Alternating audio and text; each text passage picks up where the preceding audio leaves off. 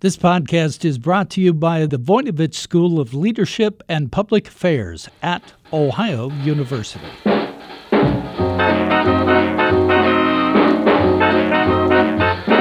Hi, everyone. I'm Bev Jones, and this is Jazzed About Work, where we talk about everything that might have an impact on your career. Our guest today, Mark Silverman, is a serial entrepreneur he spent 30 successful years building, running, and advising a series of consumer and tech companies. Then he shifted gears. After watching the challenges faced by several aging family members, Mark adopted a new mission. His current passion is to help people live longer, happier, and more meaningful lives. Mark has created Amava, a platform to connect empty nesters, retirees, or anyone who wants more in their lives with flexible jobs, volunteer gigs, and other adventures. We'll talk about Mark's career, about Amava, and about other ways to keep making life interesting.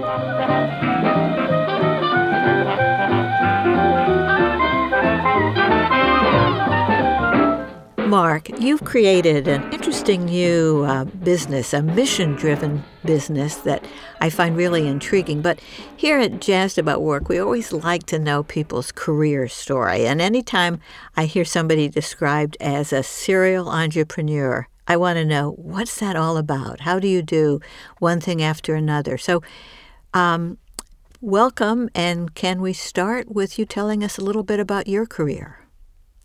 Sure, I'd be happy to. Um, yeah, I mean, I have started multiple businesses, and we'll talk about that in a sec. But I've actually had, you know, a couple of different careers, all of which are linked by a common theme, and and that is continuing to challenge myself. And I started first as a corporate lawyer uh, on Wall Street at a firm called Davis Polk, and I learned a lot uh, working a long, working long hours at Davis Polk um, and then came out to the West Coast to work with early stage companies where I really had a passion for working with entrepreneurs. I, I really wanted to help them achieve their goals and, and participate uh, as both an advisor. I took early board seats, I made some investments, and I, I really had so much fun working with early stage companies that I decided to join as the second step in my career about 10 years in with a company called drugstore.com.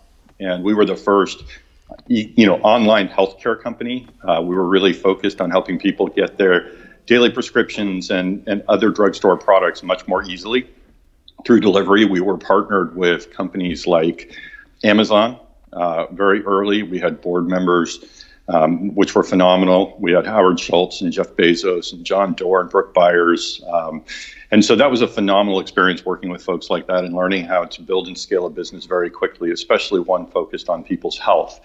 And so we, um, so we were successful. We built that company. We took it public, and I really wanted to try the next stage of my career, which is really running a company and building one from scratch. And so I focused on building a software company, and I spent uh, about five or six years um, on the software company, building it and building revenue and building customers.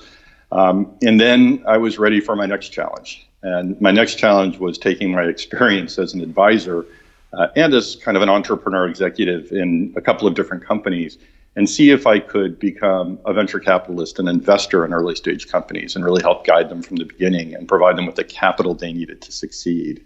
And so that was really kind of the next stage. And I spent most of the next 10 years um, investing a couple hundred million dollars out of a firm called Catamount Ventures. And we focused on really mission oriented companies, companies that had um, what some people call a double or triple bottom line, where the business itself was a solid business with good economics. But ultimately, the mission was to help a group of people and or help society in general. And so, some of our investments early on were companies like Seventh Generation, one of the first uh, environmentally friendly house cleaning and paper products companies. Um, and we built a company called Plum Organics, which really focused on bringing organic baby food uh, to the marketplace for the first time. And so I had a lot of fun doing that. Um, like I said, I spent about 10 years, and then I decided to take a step back and think about well, what would I really want to do next? Out of all my experiences, where did I enjoy my time the most? And in talking to people I trust and thinking about it and talking to my wife, I realized what I really enjoyed doing was the hands on process of building companies. And that brings us to today, where my latest challenge and my latest opportunity is Amava, um, which we started a few years ago, and I'm super excited about. Well, you've had an amazing career already, and it sounds like you've hung out with some very smart and innovative people. So you've had um, a, a great a great background.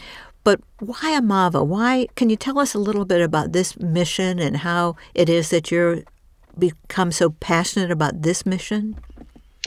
Um, I'd be happy to. Yeah, uh, you know, it's I get I had asked this question a lot, and I think it's it's part personal and part professional in the sense that um, the personal side is that I witnessed the impact of isolation and disengagement on my grandfather and then my father-in-law as they aged.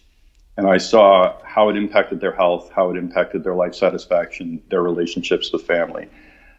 And that raised the issue to me at a very high level. And at the same time, I was looking at what problems I wanted to solve and, and what problems we could apply technology and, and kind of a team of people that I'd worked with for many years. Um, we could we could focus our attention on solving that was significant, um, something with scale.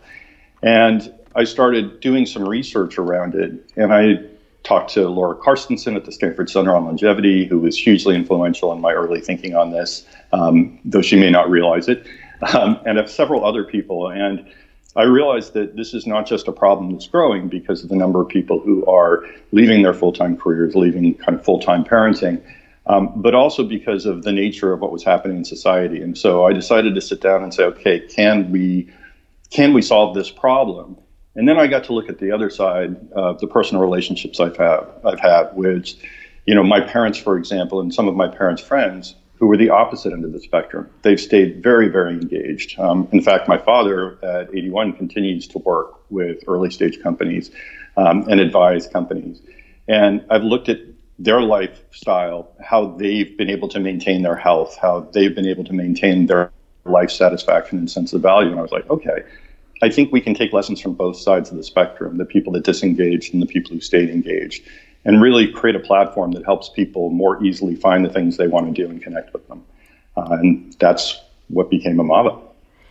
So it feels like a um, a central part of the platform of Amava is um, flexible jobs, but it's a lot more than that. What are the things that uh, you're putting on the platform? How is it that you're going to use the platform to help individuals and also to help the the challenge of healthy, happy aging and um, in a big way?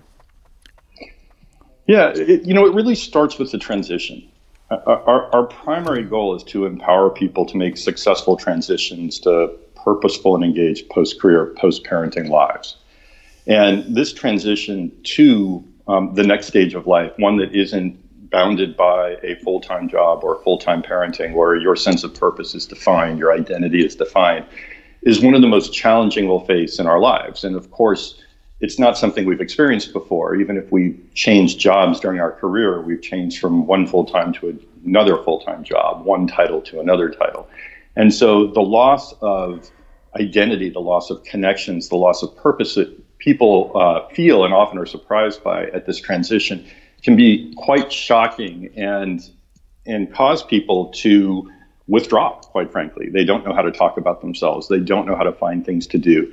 People that were incredibly successful earlier in their careers and had built this successful life for themselves, whether raising children or uh, building a company or working at a particular job, they all of a sudden find themselves back at the beginning. They're like, hey, I, am successful. I can't be struggling with this. and, and I especially can't admit to myself or anybody else that I can't handle this. I've handled many bigger challenges in my life. And so that's our number one focus is helping them get started correctly. Um, and in that, we're focused on ensuring people spend their time on activities that provide them social engagement and give them a sense of purpose. And, and that's the starting point because what you find is once you're no longer engaged full time at something, then really it's the time you need to fill. And if you don't start filling that time with things that matter fairly quickly, you can really start to withdraw. Uh, research shows. And so our platform, as you point out, um, is is providing a broad set of these activities or experiences because we don't want to presuppose what people's needs are, what their personal goals are associated with the activities they want to pursue. Uh, a whole bunch of our members absolutely want to earn a little bit more money, even though they've left their full time careers, because either it makes them feel good, it makes them feel valued. Uh, um, they need to augment their income because they want to maintain a certain lifestyle and haven't been able to save enough money during their careers to support that lifestyle. Um, or it's it's kind of the way they think. If I'm going to spend my time and I'm going to give value, I should get value back. Um, but we also have tens of thousands of members already who are looking to spend their time learning. Continuing education is a huge thing, and they want to engage with other people in areas of interest to them, whether that's kind of continuing education in the context of finding a new challenge, like, hey, I've, I've always wanted to learn how to code, or I want to speak a new language so that I can participate in a different type of role with that language. Um, or it's simply interest based education. Some people love music and have loved it their whole lives, but their careers and parenting has gotten in the way, and they just want to explore what it means to learn about music at this stage of life or learn uh, a language for the purpose of just challenging themselves. And then we have a whole other host of folks that really are looking to give back. Um, they are at a point in their careers where they realize they've been lucky enough to be given st- by you know given a lot by other people, and they want to give back. And so they're looking to volunteer or they're looking to participate even in a paid job within a volunteer environment, a nonprofit environment that is um, a, a charity based thing or some other type of environment where they can give back their time and, and give back their energy and their experience. And then others, you know, they really want to experience some of these things and travel at the same time. Travel is a big thing for a lot of us when we spend an enormous amount of time during our careers really focused in a specific area and on a specific thing. We haven't had a chance to really explore or experience adventures except maybe more than once or twice a year for a week or two. Um, and then there are a whole host of other really interesting things that people have asked us about. Um, so we try to provide a broad spectrum of opportunities for people so that we don't have to kind of judge or put them in a box in terms of what they really want to do with their time. We just want to be able to help them find it and find organizations, quite frankly, that are not just open to working with them, but excited about working with them at this stage of life. My observation is that we used to have an idea that people work for a certain amount of time, and then at 60 or 65, they're going to retire. And then things changed, and the idea became well, at 60 or 65, you do something different. Now it feels like change can be very gradual with people developing a whole portfolio of activity, and that can start while their careers are still going on. It's never too early to start getting interest. So you develop a, sort of a portfolio mindset, and then you can change that over time. Does that make sense to you, that approach? Absolutely. I, I think you, you nailed it. Um, the earlier you can start in your career experimenting with other things that are of interest to you and balancing your time better, the more prepared you are for this transition and the more successful you're likely to be in what people, like you're saying, used to call retirement. Um, almost none of the people I know now in my friend group and people who are even among my parents' friends group think of retirement anymore as simply kind of spending 10 years sitting on the porch and bouncing a child on their lap. And, and there's nothing wrong with that. Some people really just want to relax. They've, they've really had a hard go of it, and that's fine. But for the lion's share of people, like you're saying, they want to kind of build this portfolio of, well, I, I'm still ready to work. So I'm going to work a little bit, but I want to do it on my terms. And I want to learn something, but I want to do it on my terms. And that's kind of evidenced in the fact that at Amava, while we have kind of an age group in mind, we don't ask people about their age. We're simply talking about stage. And as a result, we've appealed to people who are in their 30s and 40s, as well as people who are in their 70s and 80s. And while the lion's share of our members tend to be in their 50s and 60s, because that's the most common time to make a major transition um, to kind of your post career life, and that's for most people when their kids are leaving the home and going, you know, and going to college, or even leaving college and getting work full time. Um, we have people that run the spectrum. In fact, Beverly, um, we were kind of um, smiling the other day. We actually had a 14 year old um, write into our concierge service and asked for help finding a summer job. Oh, I love that. and it was um, obviously they're a little young for us to help them, and unfortunately for a lot of high school kids now, you have to be you know 18 yeah. for a lot of jobs, which is you know unfortunate. It's a shame. Um, but I, I, thought that was so charming that somehow they were looking for opportunities. They came across Amava and and they reached out. They sought help and not just self help by reading some stuff or interacting with some of our partners, but actually contacting us directly.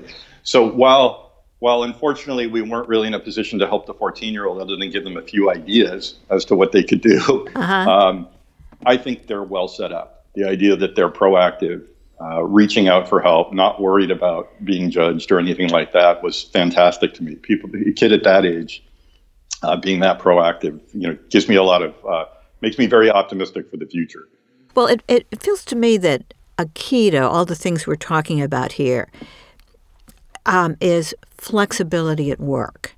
And that's something that's of interest to people of many ages. But I also have the sense that one person's idea of flexibility um, isn't the same as another's. Now, my impression is you did lots of research about uh, the job market and the future of the job market and about what flex- flexibility might look like. Can you talk a little bit about uh, the trends you see related to job flexibility?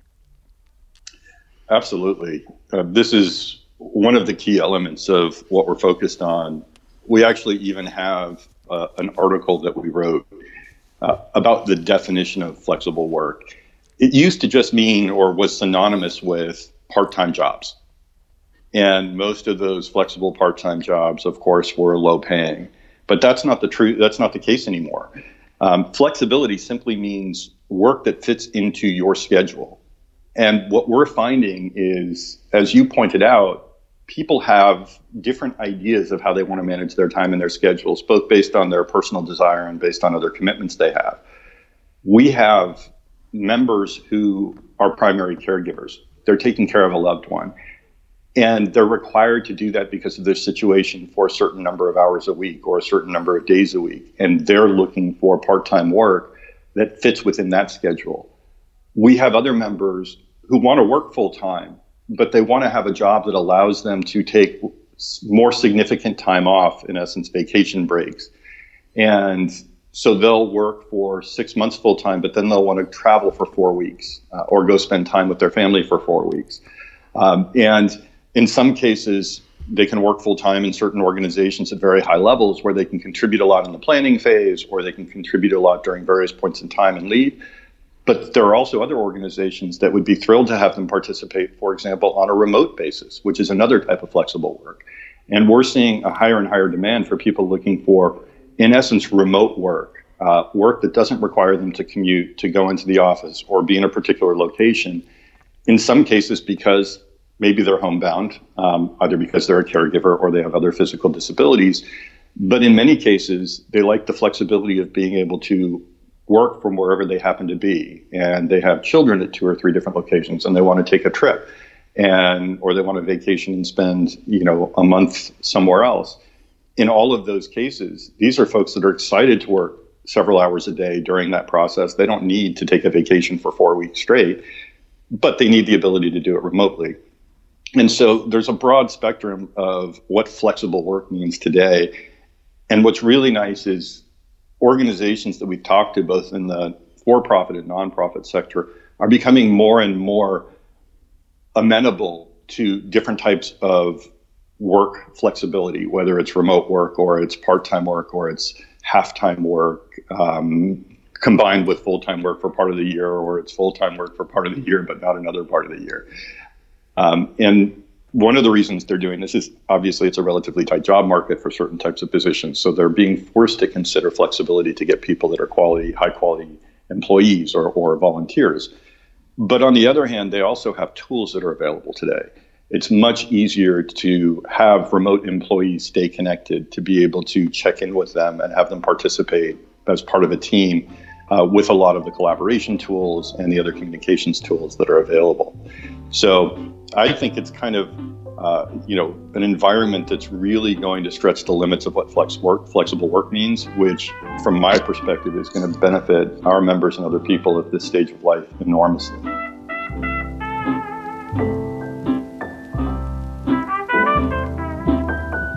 We'll be back with Bev after this brief message.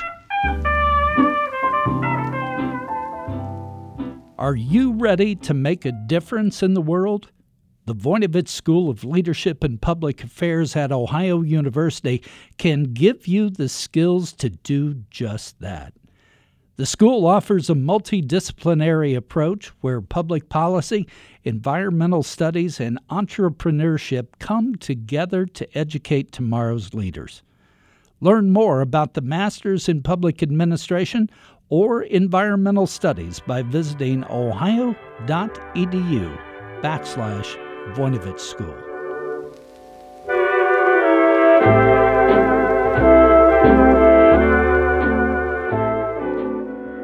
A concern that I've had for some time is um, the same time I hear older people saying that they never intend to retire and they want to keep working and that it's important to them, or maybe they desperately need to keep working. The same time, we're hearing that.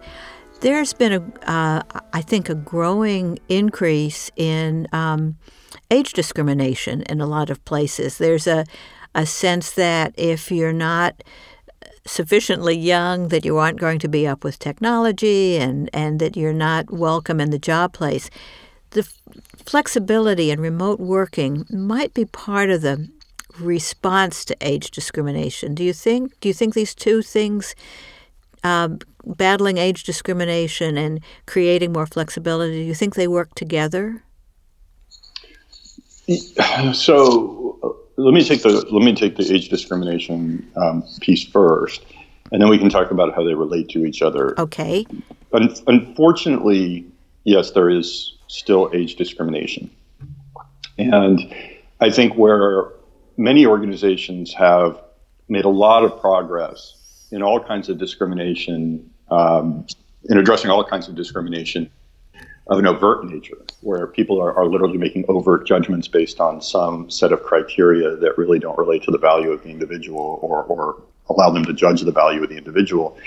Um, I do think, especially in age discrimination, kind of the more um, subtle forms uh, or, or you know less overt forms of discrimination are very, very prevalent, and this comes in the form first and foremost in the way that organizations will evaluate a resume or the questions that they'll ask during an interview. And oftentimes, people will get passed up because they're perceived as being too experienced for a particular role, which is kind of an odd type of discrimination, you would think. And frustrating for the person to be told you're just too experienced to do this job. Right. Isn't that amazing? I mean, it, it's kind of crazy, but I, I, think that there's, you know, there's obviously an age element to a question like that, and it's a very awkward question. Um, and then there are a lot of other folks that have gaps in their resumes, people that want to kind of get back to work after they took a hiatus, either for a physical issue they had or, or raising children, quite frankly. We have a lot of members who left their careers to raise children and now want to get back into their job market.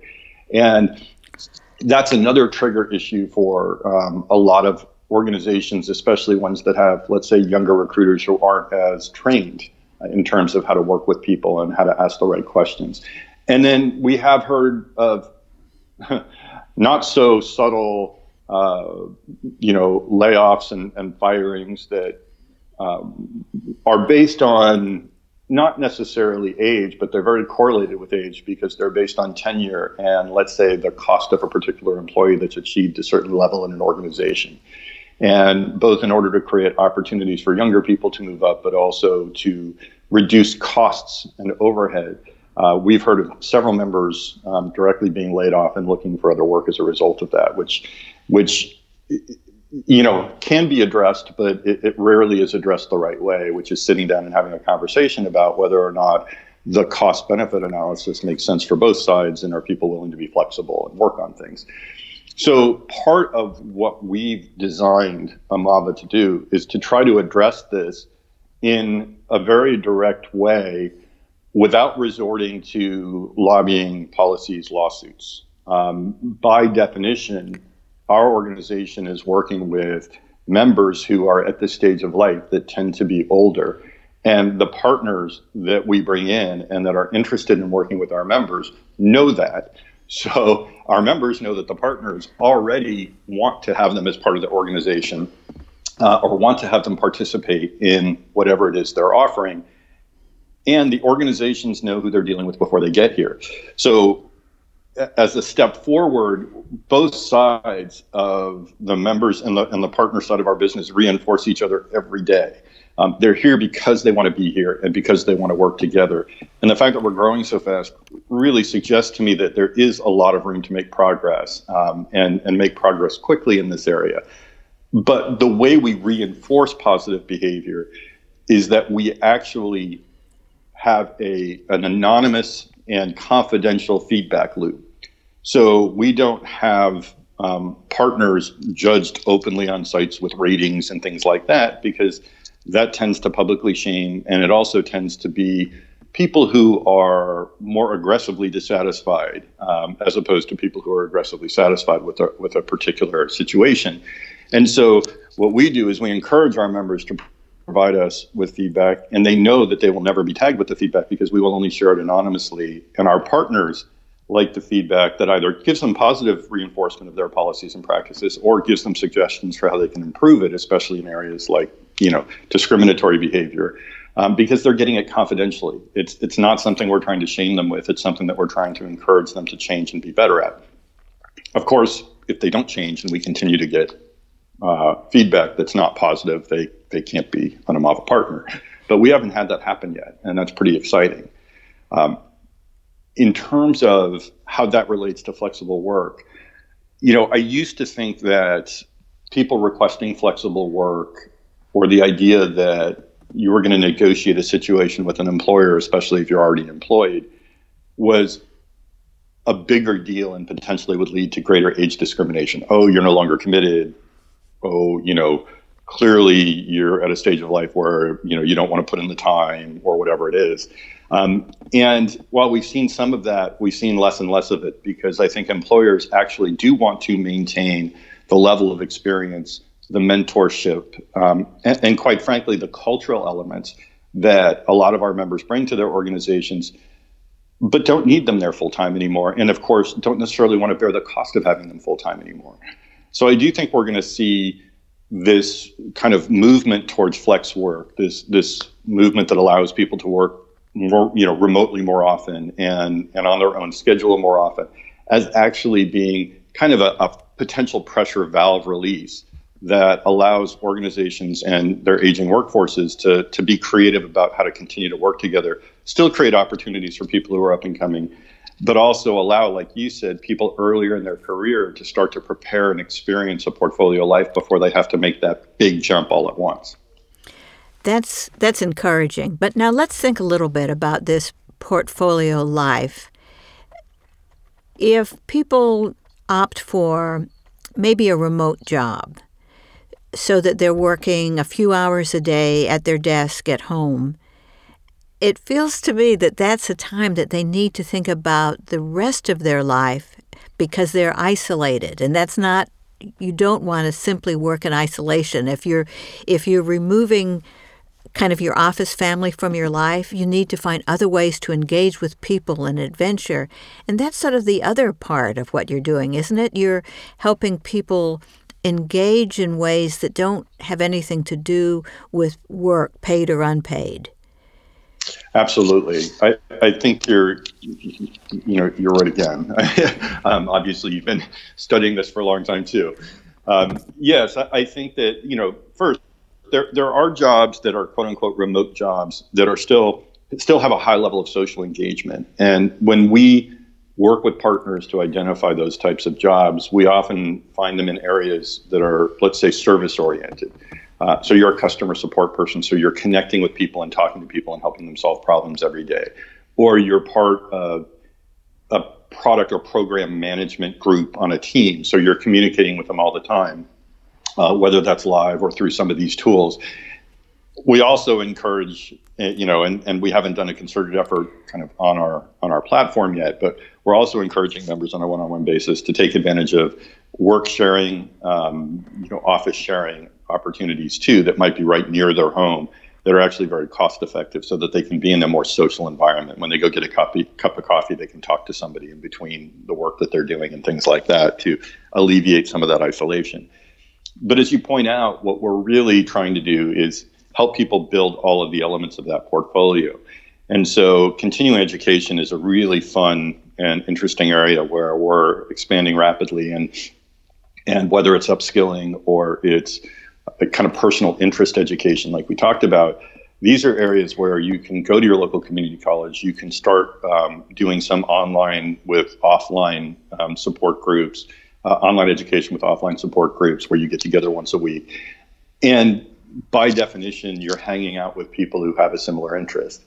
And in my experience, that's where you create your connections. You create them at work because you have a similar purpose, which is helping the organization succeed. In school, you have a common interest in learning, and when you meet people in classes, it's it's not just learning, but learning whatever it is you're in class to learn. And so those are positive ways. We've also found, though, that we can combine in what we call unique experiences a number of these elements in uh, a new environment while people are traveling, for example.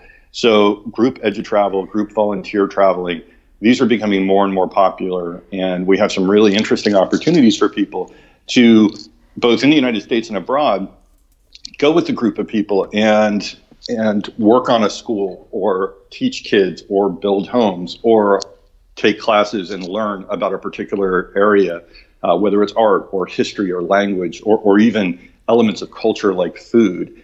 And these are becoming more and more popular, and they're really exciting because you get to meet people who, again, have defined themselves in a way that that you have shared interests, but also are going through this exciting new adventure. And that opens people up to meeting new people. It opens people up to new experiences. And so we've had a lot of positive feedback on these um, on these types of, of trips or adventures even better, more and more of these types of trips, especially kind of the volunteer travel, group volunteer travel trips, a lot of the costs are often either deferred or even covered so that you can go abroad and you can help people and you can have your living arrangements paid for and even some of your board paid for. Um, even some cases, there'll be discount travel vouchers so that your your airfare if you're going abroad is substantially covered and this is super exciting because what an amazing opportunity if you have the time to go spend you know two three four weeks you know helping some kids in a remote area and basically having somebody fund all or a large portion of that trip for you um, it opens it up to people who might be socioeconomically less well off and couldn't take very expensive, um, you know, luxurious trips. Well, it sounds so exciting, and there's another bonus buried in all of that. The latest that I've been reading about neuroscience and longevity and aging in a healthy way is is pretty um, optimistic. There's a, a a new sense that if you keep learning and you keep having adventures. There's no need for your brain to age out early. You can keep growing and learning and um, and stay very healthy um, if you keep um, making the effort. Is are you seeing that? Are you seeing that the trend suggests that these kind of deep learning activities can um, have impacts for a person's entire later life? Absolutely. I, I think that's really the key. I even think it relates to whether you continue to work or volunteer, not directly continue your education in a more formal sense where you're taking a class or attending a lecture.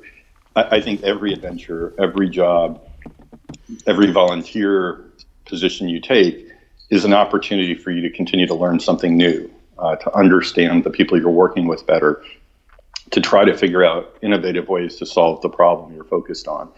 And yeah, to me, that's what makes life exciting and interesting. And absolutely, it makes sense that it, it enables you to maintain your brain elasticity because you're taking in a lot more new information all the time and you're challenging yourself with new problems all the time. Um, I've seen some of the research as well. It, it's it's super exciting, and I think that is the most interesting element of what we're all trying to do it, it's yes, there's an element of preventing isolation and encouraging engagement, but the reason for that is what you just said. If you become isolated, you lose these inputs that cause you to react, cause your brain to have to think and solve problems. It's not just that you feel lonely, that's critical too. And, and, it's clear the research shows that even feeling lonely puts an enormous amount of stress and can age you much faster. But I think it's, it's this lack of sensory input that is one of the biggest things you lose uh, when you allow yourself to become too isolated. Well, I wish you well with this new venture, Amava. It feels like you're um, making opportunities available to a much broader group of folks than um, might otherwise be the case. And I agree with you that it makes a lot of sense not just to focus on your older members because these are kind of things that it, it makes sense to think about uh, quite early. Do you do you have any suggestions as a sort of a final thought? Do you have any suggestions for listeners who might only be beginning to think about what they want as their next careers? What's a good starting point? Do you think? Uh, yeah, it kind of relates to what we were just talking about, and I can really only offer what has worked for me. I I'm a little bit reluctant to kind of give broad advice to, given the number of different challenges and situations people find themselves in. But what's worked for me is always challenge yourself. Always look to learn something new.